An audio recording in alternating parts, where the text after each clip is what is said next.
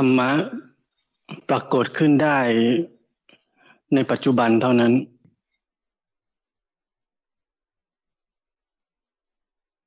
เมื่อความทราบซึ้งในบุญคุณของพระพุทธเจ้า เกิดขึ้น กับเรื่องราวในอดีต สิ่งที่เป็นจริงในขณะนี้ปัจจุบันนี้คือความรู้สึกซาบซึ้งเกิดขึ้น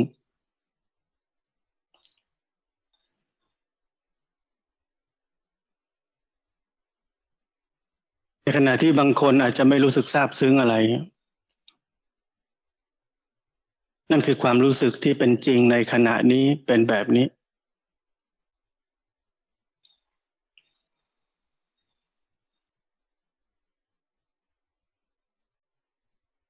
มันธรรมะปรากฏขึ้นจริงได้ในปัจจุบันเท่านั้น สิ่งที่เป็นจริงเกิดขึ้นในขณะนี้เท่านั้น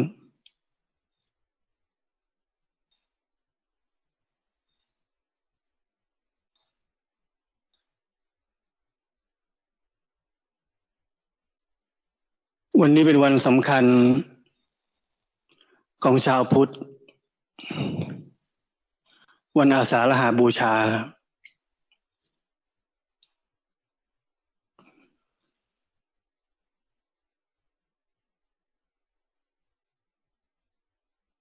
เป็นวันที่ผมนึกถึง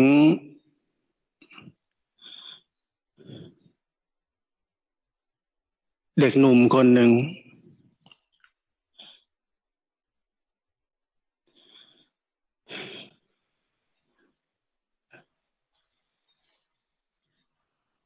เด็กหนุ่ม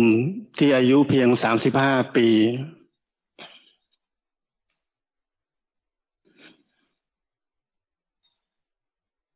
ตัดสรู้และเปลี่ยนชื่อใหม่เป็นพุทธะจากสิทธัตถะเป็นพุทธะ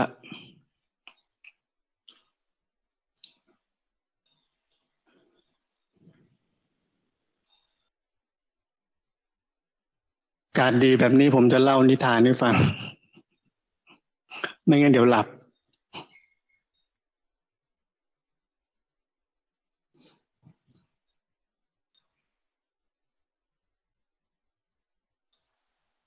มีเด็กหนุ่มคนหนึ่ง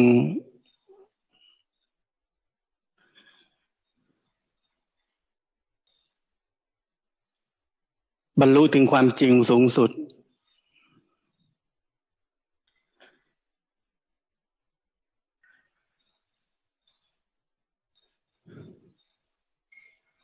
ต่อมา ได้เปลี่ยนชื่อเป็นพุทธะ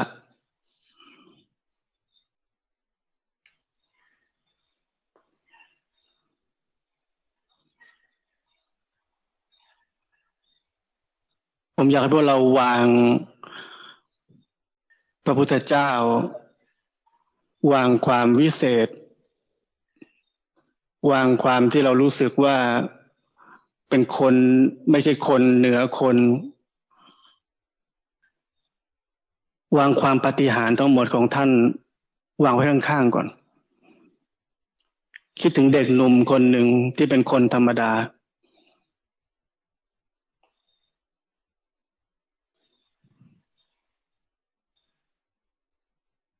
เมื่อวันที่ตัสรู้รู้แจ้งขึ้นมา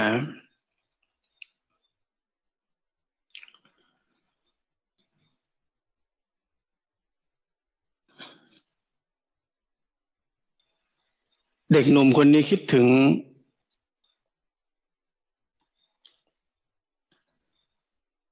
ว่ามีบัวอยู่สี่เหล่า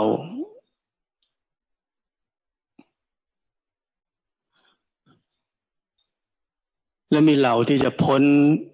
ไปจากทุกนี้ได้ และกลุ่มคนกลุ่มนั้นที่ท่านนึกถึงก็คือปัญจวัคคีย์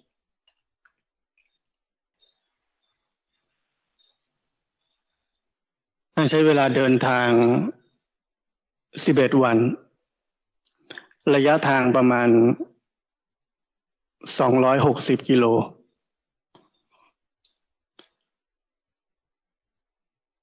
เพื่อจะไป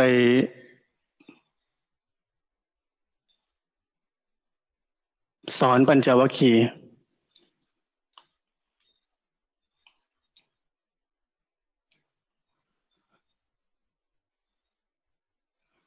พวกเราคงเข้าใจดี หรือว่ารู้กันดีแล้วว่าธรรมะที่ท่านแสดงต่อปัญจวัคคีย์ก็คือ ธรรมจักกับปาวัตนสูตร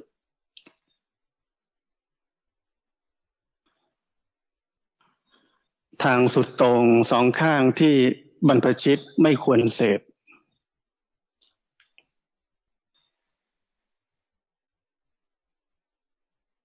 ฐานะชาวพุทธ นี่คือปฐมเทศนาที่พระเจ้าทรงแสดง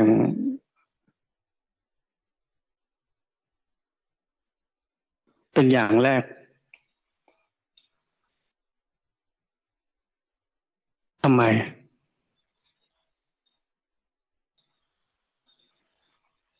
เรามีคำตอบกันไปในทางไหนบ้าง ทางว่าธรรมะหัวข้อนี้เป็นธรรมะที่สำคัญที่สุดหรือเราคิดว่ามีเหตุผลอย่างอื่น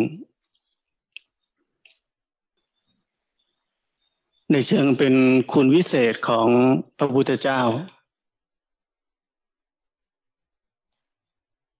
ที่ผมบอกพวกเราว่าเราต้องวางทิฏฐิของความ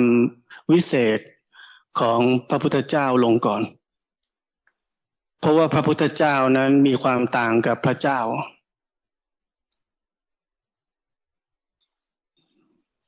คำศัพท์ว่าพระเจ้านั้นจึงจะดูวิเศษ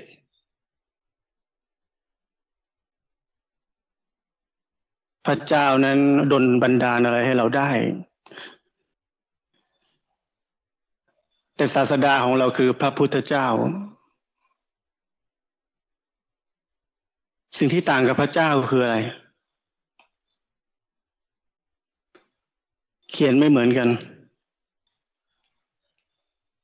อะไรต่างกันคำตรงกลาง พุทธะ พุทธะไม่ได้เป็นผู้วิเศษ พุทธะเป็นผู้รู้ ผู้ตื่น ผู้เบิกบาน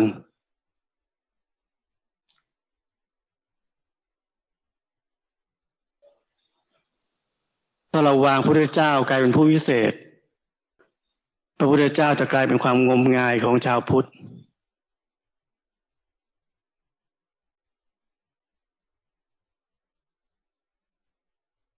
เพราะนั้นผมจะเล่าเรื่องธรรมดาให้ฟัง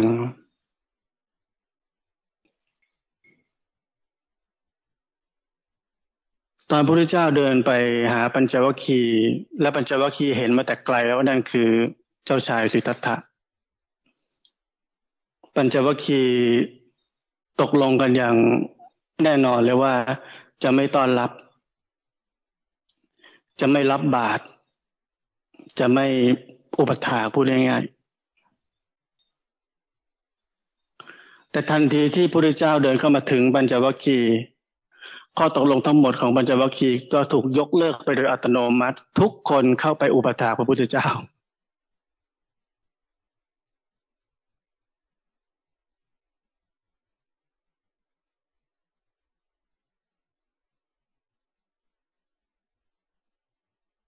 ในจุดนี้เราอาจจะคิดว่า โอ้ พระพุทธเจ้าคงมีรัศมีเปล่งประกาย ในเชิงคุณวิเศษอีกแล้ว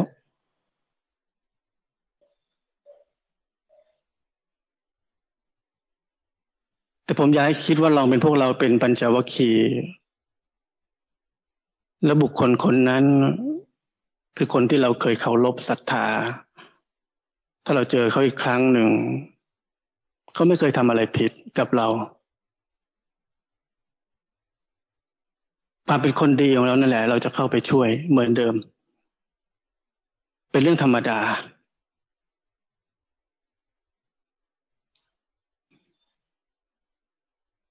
จิตใจที่ดีของเรานั่นแหละ เราก็จะทำเหมือนเดิม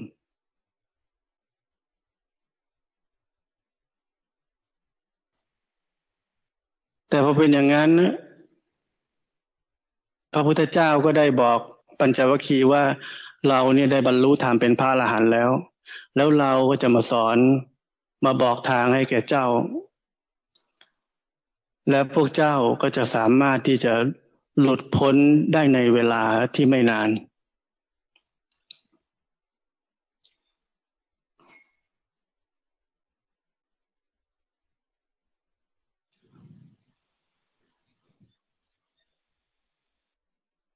ปัญจวัคคีย์ มีสติขึ้นมาจำได้ ปัญจวัคคีย์ตอบกลับไปว่า ด้วยปฏิปทาด้วยการทำทุกขกิริยาของท่านขนาดนั้น ท่านยังไม่สามารถที่จะหลุดพ้นได้เลย แล้วการที่ท่านกลับมากินอาหารมาก ๆ ในการบริโภค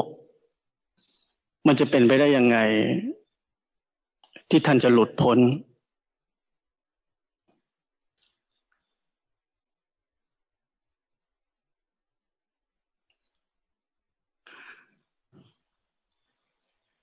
เห็นไหมว่าปัญจวัคคีย์ก็เหมือนมนุษย์ธรรมดานั่นแหละ ที่จะต้องฮึสงสัยไว้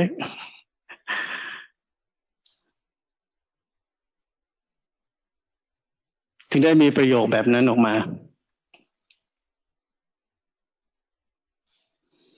พระเจ้าท่านก็เลยต้องบอกว่า ท่านเคยพูดแบบนี้เหรอว่าท่านหลุดพ้นแล้ว ท่านเป็นพระอรหันต์แล้ว ท่านเคยพูดแบบนี้สักครั้งหนึ่งไหมในอดีต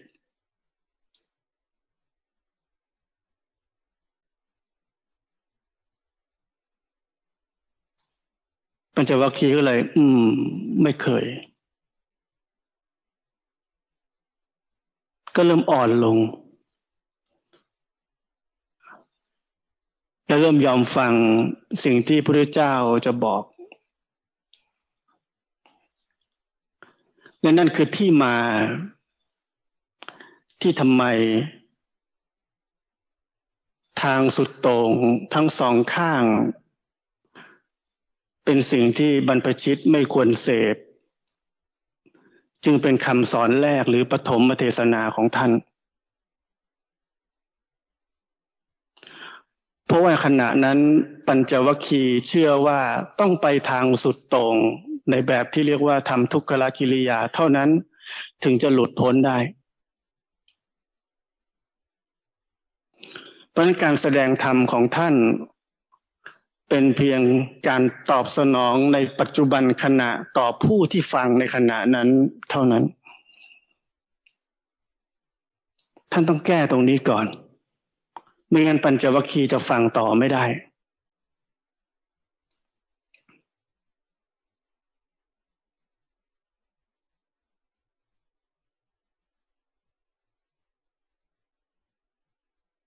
และเมื่อปัญจวัคคีย์ถอดถอน ความยึดมั่นถือมั่นในความเห็น ว่าจะต้องเป็นการทำทุกขลกิริยาเท่านั้นลงไป ท่านจึงเริ่มสอนทางที่จะไปสู่สิ่งที่เรียกว่าทางสายกลาง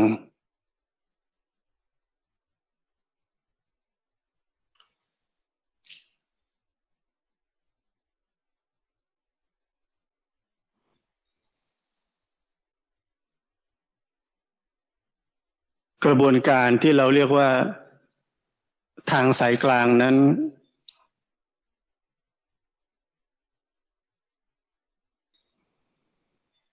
ถูกอธิบายด้วยอริยมรรคมีองค์แปดและอริยสัจสี่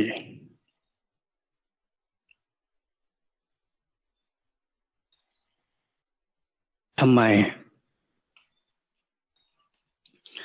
เราเคยสงสัยไหมว่าทำไมทำไมต้องเป็นธรรมสองหมวดนี้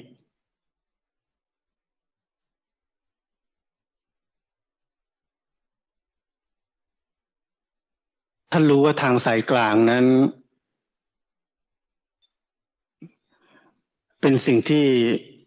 อธิบายหรือนิยามไม่ได้ ชี้เฉพาะเจาะจงไม่ได้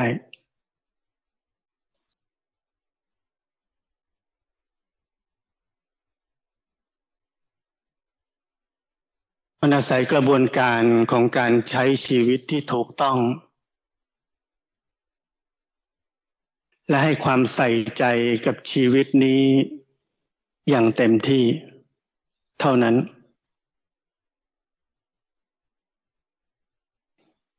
แล้วคนคนหนึ่งจะสามารถค้นพบ สิ่งที่เรียกว่าทางสายกลาง หรือเอกายนามักได้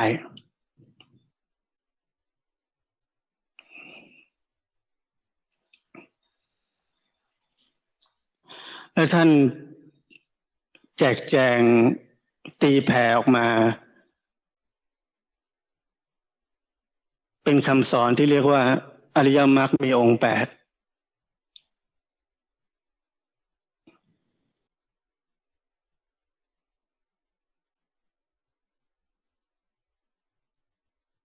ทั้งอริยมรรคมีองค์แปดและอริยสัจสี่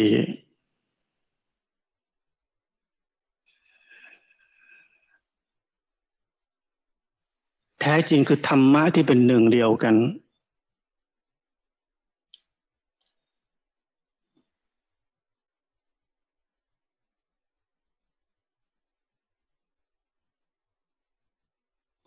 มันคือกระบวนการใช้ชีวิตที่เรียบง่าย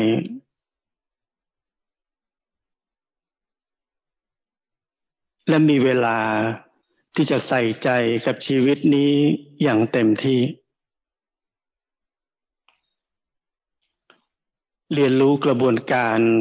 ทั้งหมดที่กำลังเกิดขึ้นในชีวิตนี้ เรียกว่าอริยสัจสี่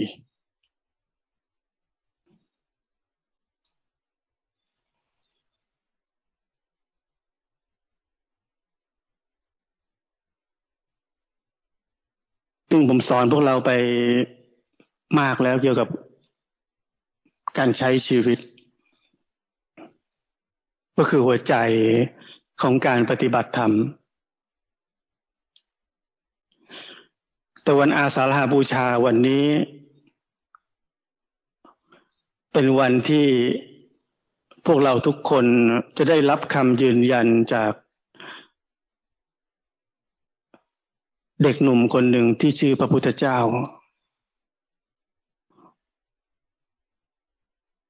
ว่าสิ่งที่ท่านสอนเราเป็นวันแรกเลย เหมันเป็นคลิปแรกของท่าน ที่อยู่ในพอดแคสต์ท่านถ่ายทอดความรู้ทั้งหมดอยู่ในคลิปแรกนั้น คือกระบวนการใช้ชีวิตที่ถูกต้องและใส่ใจเรียนรู้มัน ด้วยตัวเราเอง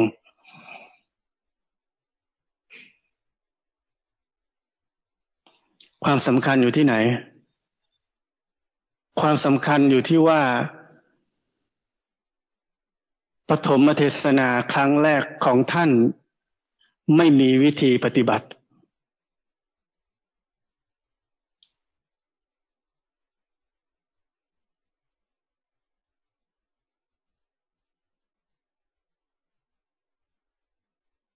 และมีบุคคลคนหนึ่งที่ชื่อโกนทัญญาเกิดดวงตาเห็นธรรม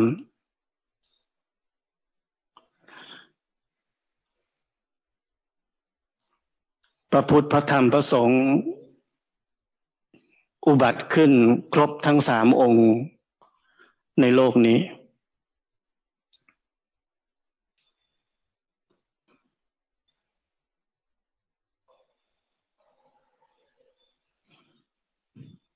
มันผมอยากให้เราเข้าใจความสำคัญในยะ ของวันอาสาฬหาบูชา ในยะที่แท้จริง ของปฐมเทศนา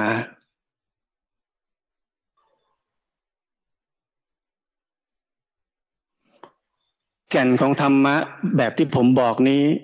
จะต้องเข้าไปอยู่ในหัวใจของเราทุกคน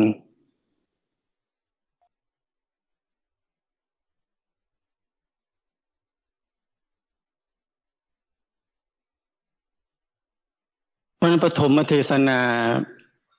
จึงมีความสำคัญเป็นอย่างยิ่งต่อชาวพุทธ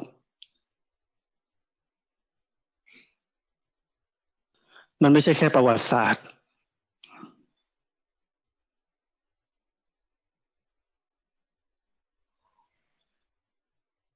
เราต้องย้อนกลับไป เหมือนเป็น National Geographic อยู่ในสถานการณ์นั้น 2,609 ปีที่แล้ว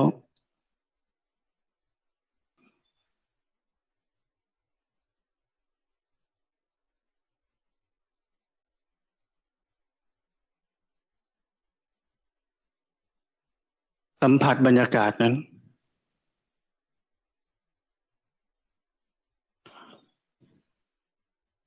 บรรยากาศของชีวิต ชีวิตจริง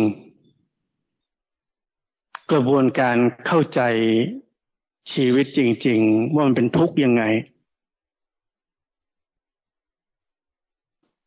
อริยสัจสี่ท่านบอกให้รู้ทุกข์ ทุกวันนี้ความทุกข์หรือว่าทุกข์ในอริยสัจของเรานั้น ถูกจำกัดความ เช่นกายนี้เป็นทุกข์ จิตนี้เป็นทุกข์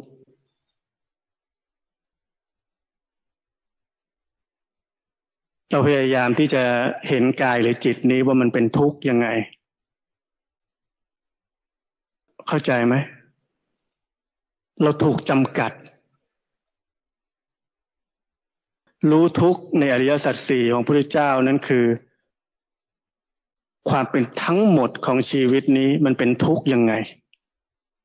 เราเข้าใจไหม เรามีเวลาที่จะใส่ใจ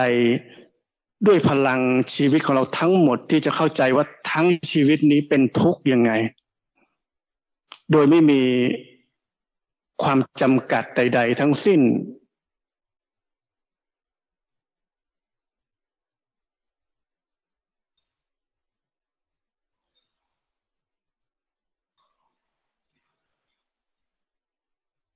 รู้นั้นต้องเป็นอิสระอย่างแท้จริง อิสระจากทุกไอเดีย การรู้ทุกถึงจะเกิดขึ้นได้จริง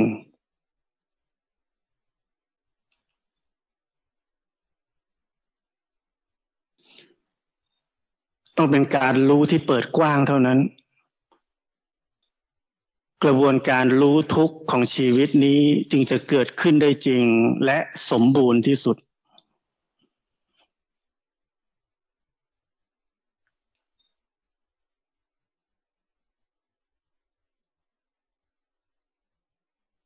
และเมื่อกระบวนการของมรรคมีองค์แปดคือการใช้ชีวิตอย่างถูกต้อง และมีความใส่ใจ ด้วยพลังชีวิตทั้งหมดของเราที่จะใส่ใจชีวิตนี้ว่ามันเป็นทุกข์ยังไง เราจะเข้าใจว่าเหตุแห่งทุกข์คืออะไร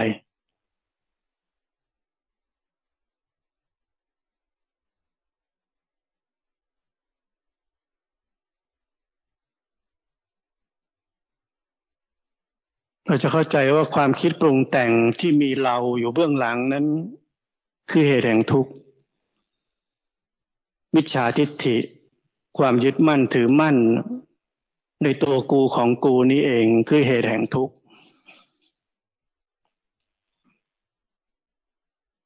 ทันทีที่เรารู้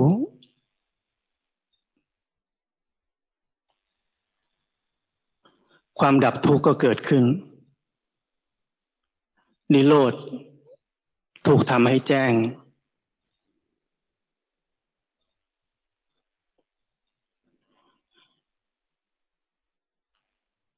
แล้วเราก็รู้ได้ทันทีว่ามรรคในอริยสัจสี่นั่นคือการพ้นจากความปรุงแต่งทั้งปวง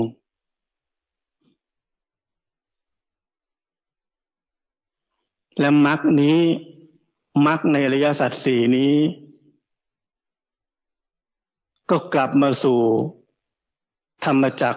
กับปะวัตนสูตร ที่ท่านบอกว่าทางสุดโต่งทั้งสองทาง เป็นสิ่งที่บรรพชิตไม่ควรเสพ เราควรจะอยู่ในทางสายกลาง ทางสายกลางนั้นคืออะไร คือมรรคในอริยสัจสี่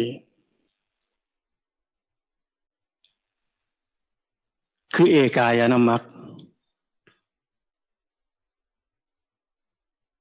คือทางสายเอกสายเดียว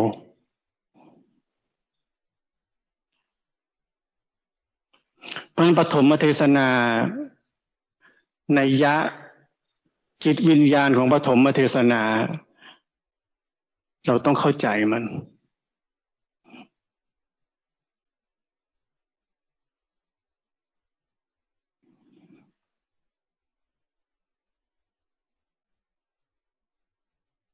ทั้งหมดไม่ใช่วิธีปฏิบัติ พระพุทธเจ้าไม่ได้สอนวิธีปฏิบัติ ท่านสอนการใช้ชีวิต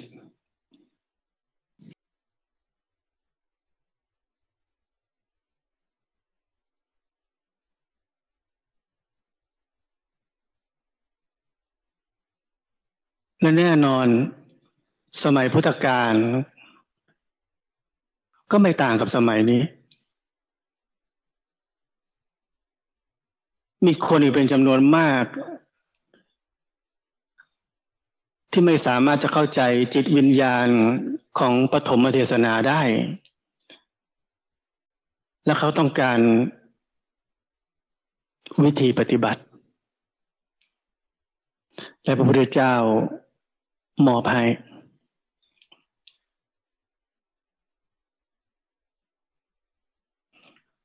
แต่ถ้าเรามีวิธีปฏิบัติ แต่ขาดความเข้าใจจิตวิญญาณของคำสอน ที่เป็นคลิปแรกของพระพุทธเจ้า เราไม่สามารถจะเข้าใจวิธีปฏิบัติได้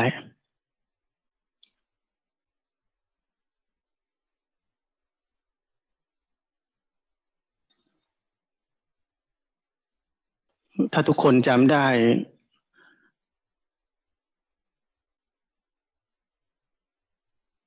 ตั้งแต่ปีแรกที่ผมสอนมา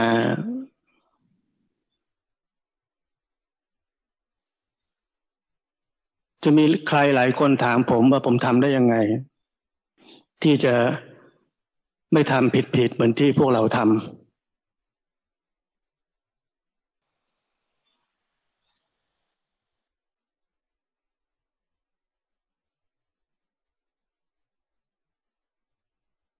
ผมเข้าใจว่ามันคือกระบวนการใช้ชีวิต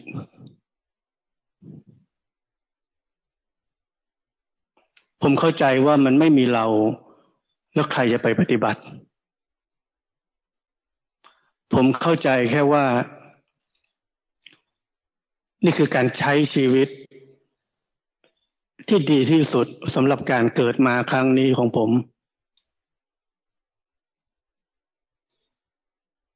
และผมก็เข้าใจด้วยว่า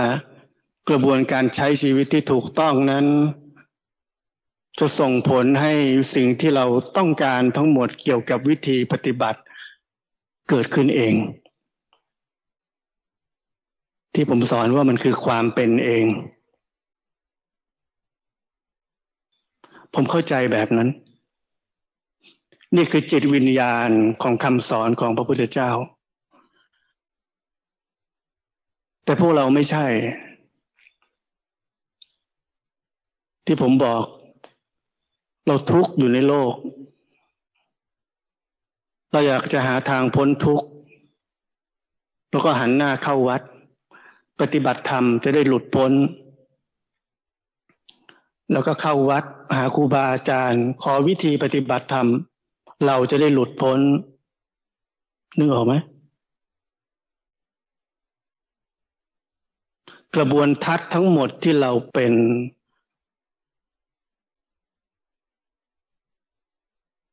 มมันเป็นไปไม่ได้เลยที่เราจะสามารถปฏิบัติธรรมได้อย่างถูกต้อง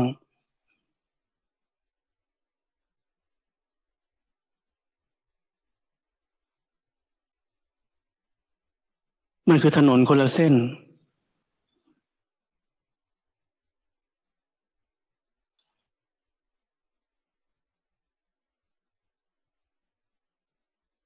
ราะฉะนั้นครั้งก่อนผมถึงถามพวกเราว่าชีวิตของเรานั้นเป็นวิธีปฏิบัติธรรม หรือชีวิตของเรานั้นเป็นการปฏิบัติธรรมกันแน่ เพราะมันต่างกัน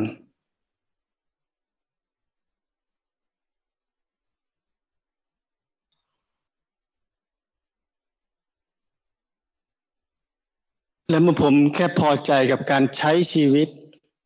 ที่ถูกต้องแค่นั้น ชีวิตผมถึงไม่มีเป้าหมาย ผมไม่เคยพยายามปฏิบัติธรรม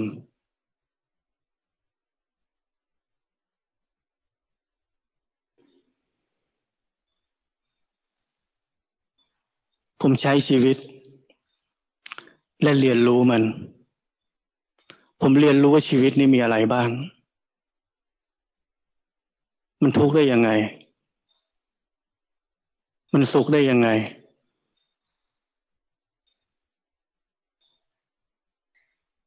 มันบีบคั้นได้ยังไง มันหลงได้ยังไง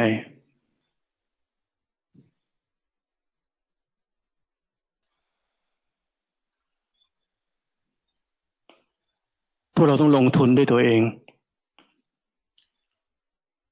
ลงทุนด้วยชีวิตทั้งชีวิต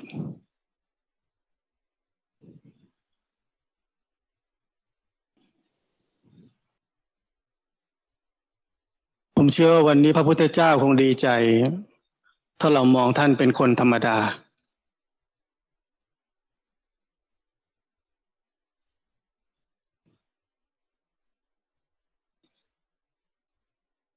เพราะท่านเคยประกาศไว้ ว่าธรรมะที่ท่านแสดงต่อโลกนี้ เป็นของคนธรรมดาทุกคน ไม่ใช่สำหรับคนพิเศษ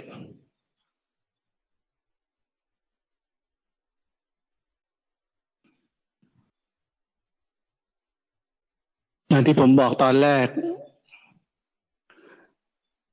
ในฐานะเราเป็นชาวพุทธ อย่าเปลี่ยนพระพุทธเจ้าเป็นพระเจ้า อย่าลืมคำว่าพุทธะคำว่าพุทธะนั้นทำให้ท่านต่างจากพระเจ้า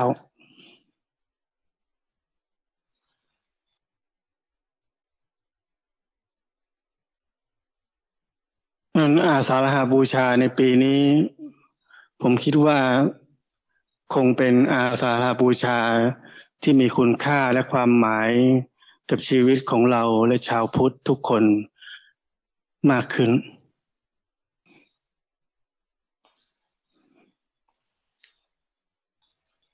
มันจะไม่ใช่แค่พิธีกรรมอย่างที่เราเข้าใจ